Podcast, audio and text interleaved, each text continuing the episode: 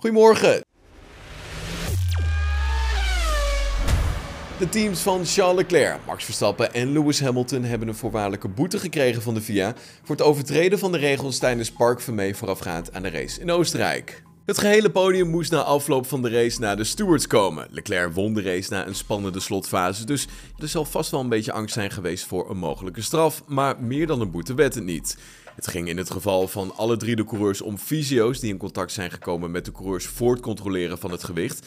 dit wilde VIA niet, waardoor de drie coureurs bij de stewards moesten komen. Het resultaat een voorwaardelijke boete van 10.000 euro voor alle drie de coureurs, die indirect voor de teams zijn. Bij de volgende overtreding moeten de teams dit bedrag direct betalen.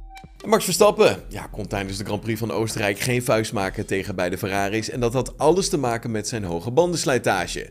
Dit probleem kwam echter niet zomaar uit de lucht vallen, zo onthult vader Jos, die zegt dat ze er op zaterdag al van op de hoogte waren. Dat Verstappen niet eenvoudig naar de overwinning ging rijden, dat wist Verstappen senior op de zaterdag al. In de sprintrace liep Leclerc na een aantal ronden ook weer in op Verstappen, omdat de Ferrari beter was in de bandenmanagen. Je wil winnen, maar gisteren, de zaterdag, merkten we al dat we tegen problemen aan zouden kunnen lopen. Dan is die tweede plaats nog niet zo slecht. Zo vertelt Jos na afloop tegenover Service TV. ook het feit dat titelconcurrent Leclerc slechts 5 punten dichterbij is gekomen, dat stemt vader Jos wel tevreden. Ja, dankzij de zegen van Leclerc in Oostenrijk is de Monegask eh, naar Silverstone wederom ingelopen op Max Verstappen. Perez en Sainz blijven op de derde en vierde plek staan, ondanks de DNF van gisteren. In het tweede rijtje zien we Kevin Magnussen dicht bij Alonso kruipen. Het verschil daar is nog maar 7 punten. En voor Latifi is het nog steeds wachten op zijn eerste punt van dit seizoen.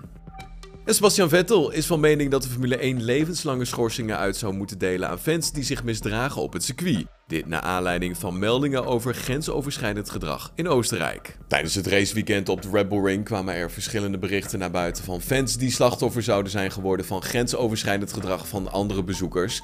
Er zou sprake zijn geweest van homofobische en racistische uitlatingen, grof taalgebruik en andere beledigende opmerkingen. Ook zouden toeschouwers ongevraagd zijn aangeraakt en op de foto zijn gezet. Verschillende kopstukken binnen de sport hebben zich inmiddels al fel uitgesproken tegen dit gedrag.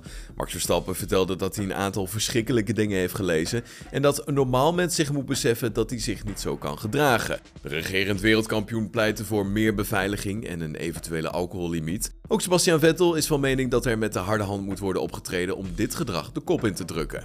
Het is goed dat dit aan het licht komt, maar het is verschrikkelijk. Deze mensen moeten zich schamen en zouden voor de rest van hun leven verbannen moeten worden van race-evenementen. Ik was er niet van op de hoogte, maar hier moet geen enkele tolerantie voor zijn. Als mensen naar hun zin hebben en te veel drinken, is dat prima, maar het is geen excuus voor verkeerd gedrag. Al dus Sebastian Vettel. Was hem weer voor de maandagochtend. Ik zie je in de middag weer. Tot dan. Hoi.